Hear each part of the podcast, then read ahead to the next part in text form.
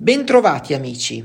Dunque, proseguiamo la nostra kermesse alimentare e oggi andiamo a parlare dei dolcificanti. Cosa sono? Dunque, i dolcificanti, gli zuccheri e anche le altre sostanze dolci concentrate forniscono energia al corpo velocemente e anche in una forma facilmente digeribile.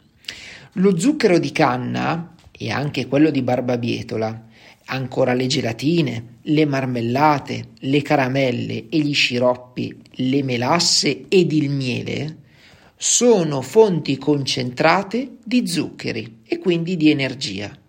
La frutta, anch'essa è zucchero, nonostante sia una fonte naturale di fibre nella nostra dieta.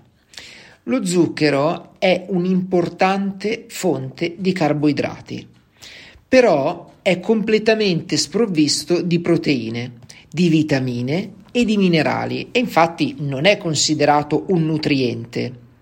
Lo zucchero bianco raffinato in polvere, oppure anche quello in granuli e anche lo zucchero scuro, vengono entrambi ricavati dalla canna oppure dalla barbabietola da zucchero. Lo zucchero bianco non contiene vitamine o minerali le vitamine B necessarie alla sua assimilazione vengono prese da altre parti del nostro corpo. Gli zuccheri naturali, come quelli contenuti nella frutta, contengono di solito quantità adeguate di vitamine necessarie alla digestione e anche al metabolismo.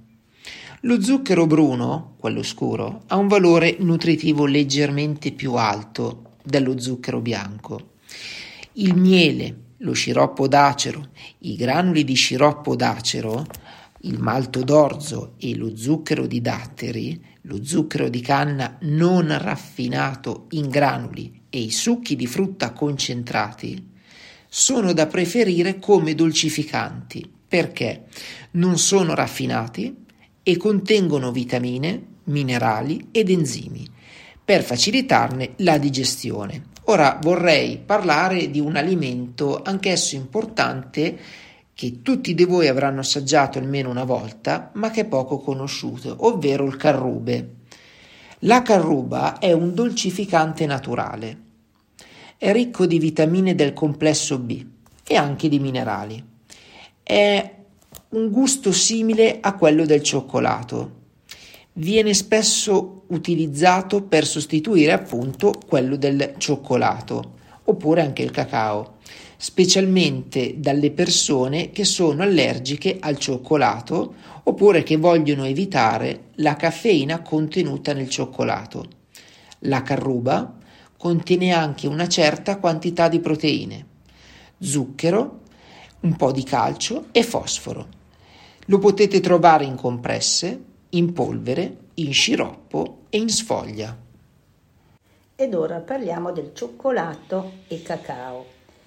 Il cioccolato, il cacao e i cibi aromatizzati con queste sostanze provenienti dalla pianta del cacao vengono di solito preparati con grandi quantità di zucchero che aggiungono carboidrati alla dieta senza aggiungere quantità significative di vitamine e minerali. Il cioccolato e il cacao contengono due stimolanti, la caffeina e la teobromina, che accelerano il battito cardiaco e stimolano il sistema nervoso centrale. Il cioccolato contiene anche acido ossalico, il cui eccesso può ostacolare l'assorbimento del calcio. Il cacao contiene meno grassi del cioccolato e dura quindi più a lungo e ha un valore nutritivo leggermente più alto di quello del cioccolato. Ed ora abbiamo il miele. Il miele è composto da carboidrati nella loro forma più digeribile. È uno dei migliori alimenti fornitori di energia il miele può essere consistenza, sapore e colori diversi a secondo della provenienza e dei fiori da cui il nettare è stato prelevato. E dato che il miele è quasi due volte più dolce dello zucchero di canna o di barbabietola, ne sono necessarie quantità minori per dolcificare. Il miele contiene anche grandi quantità di carboidrati sotto forma di zuccheri, piccole quantità di minerali e tracce delle vitamine del complesso B e della vitamina C, D e D. Ed ora ritorniamo un attimo anche alle verdure che sono molto importanti. Sappiate che le verdure sono composte principalmente di carboidrati e acqua e contengono poche proteine. Le verdure forniscono anche vitamine, minerali e fibre e stimolano l'appetito grazie al loro aspetto e alla consistenza e al gusto. Generalmente le verdure verde chiaro forniscono vitamine, minerali e una gran quantità di cellulose di carboidrati necessarie per fornire fibre nella dieta. Le verdure gialle o verde scuro contengono molta vitamina A. Le foglie delle verdure sono generalmente ricche di calcio, ferro, magnesio, vitamina C e molte delle vitamine B. Più la foglia è verde e più sarà ricca di sostanze nutritive. Le patate contengono una quantità relativamente alta di proteine e molta vitamina A, vitamina C, niacina, tiamina e riboflavina, ma anche ferro e calcio. Pensate una patata di dimensione media contiene circa 90 calorie. Le verdure si possono acquistare fresche, surgelate, in scatola o essiccate. Le verdure fresche e crude contengono generalmente più vitamine e minerali di quelle conservate, anche se il surgelamento immediato causa una perdita di sostanze nutritive minima.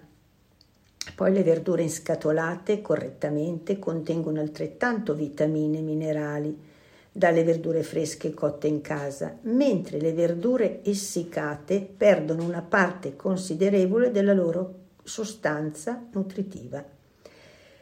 Quando le verdure vengono cotte in acqua, il tempo di cottura dovrebbero essere minimo per conservare le sostanze nutritive e il sapore. Le verdure cotte in forno avranno una maggior concentrazione di sostanze nutritive rispetto a quelle in acqua. Parliamo anche dei succhi di verdura. I succhi di verdure fresche sono una fonte eccellente di vitamine e minerali i succhi delle verdure verdi, scure e giallo sono sempre particolarmente ricchi di vitamina A e coloro che vogliono alternare le verdure crude o cotte troveranno particolarmente appetitosi i succhi di verdure che sono anche facilmente digeribili. I succhi di verdure sono consigliati alle persone che soffrono di problemi al sistema digestivo. Diamo ora uno sguardo a quelle che sono le bevande. Le bevande alcoliche, il caffè, le bevande gassate e il tè non apportano elementi nutritivi alla dieta, a parte l'acqua. Invece le bevande a base di latte e i succhi di frutta e verdura apportano una quantità considerevole di proteine, di grassi, di vitamine e minerali. Le bevande alcoliche le bevande alcoliche possono essere naturalmente quelle prodotte attraverso il solo processo di fermentazione, come la birra e la maggior parte dei vini e anche quelle distillate come il whisky. Le bevande alcoliche apportano solo calorie alla dieta. Ecco perché devono essere utilizzate moderatamente. Diamo uno sguardo invece a quelle che sono le bevande gassate, sempre presenti su quasi tutte le nostre tavole. Le bevande gassate hanno un alto contenuto di zuccheri e non hanno nessun valore nutritivo. Per mantenere lo zucchero in sospensione e impedirne la cristallizzazione, a queste bevande viene aggiunto dell'acido, che può essere ortofosforico o citrico che attacca lo smalto dentale. Può diminuire l'appetito e dare difficoltà allo stomaco. Alcune, be- alcune bevande gassate, soprattutto le bevande a base di cola, contengono grandi quantità di caffeina che stimola il metabolismo e porta alla depressione di sostanze nutritive preziose per il corpo. Naturalmente tutto questo si riferisce se si va a ingerire delle quantità esagerate. A livello normale non accade nulla. Il caffè. Il caffè viene prodotto dalla pianta. Non contiene sostanze nutritive, ma naturalmente contiene la caffeina.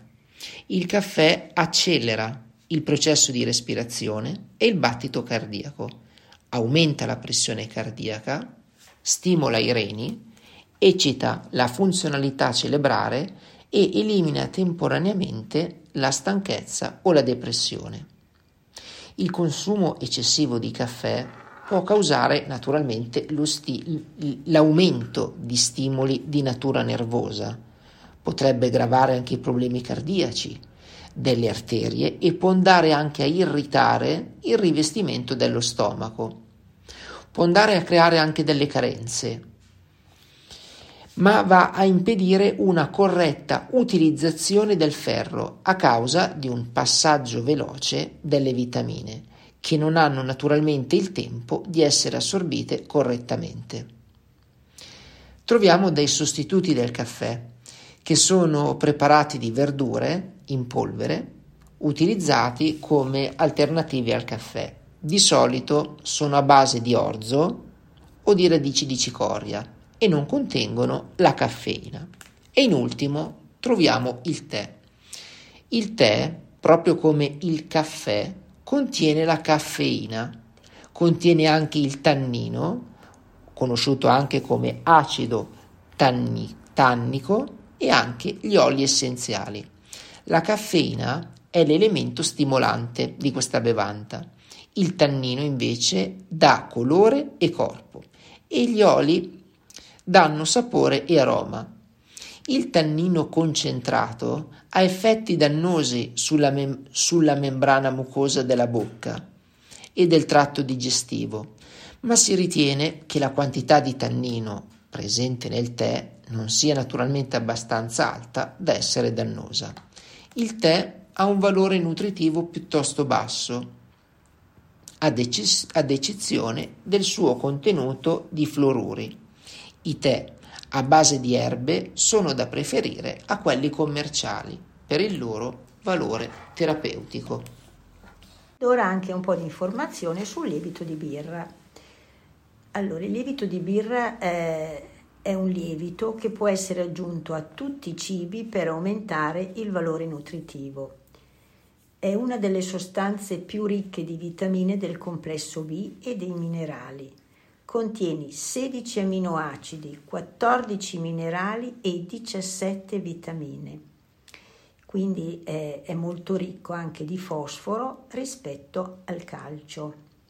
Il lievito di birra eh, preso giornalmente es- può essere utile nella prevenzione delle cardiopatie. Ci protegge dalla intossicazione dovute a grandi dosi anche di vitamina D. Viene utilizzato per prevenire la stitichezza ed è ricco di sostanze produttrici di enzimi è una delle migliori fonti di RNA, un acido nucleico importante per l'immunità del corpo nei confronti delle malattie degenerative. Il lievito appunto è disponibile in polvere, in fiocchi e in compresse. Con questo il nostro appuntamento settimanale si conclude. Ci auguriamo che tutto questo è stato di vostro gradimento e di interesse e l'appuntamento è per la settimana prossima. Grazie per averci ascoltato e alla prossima puntata.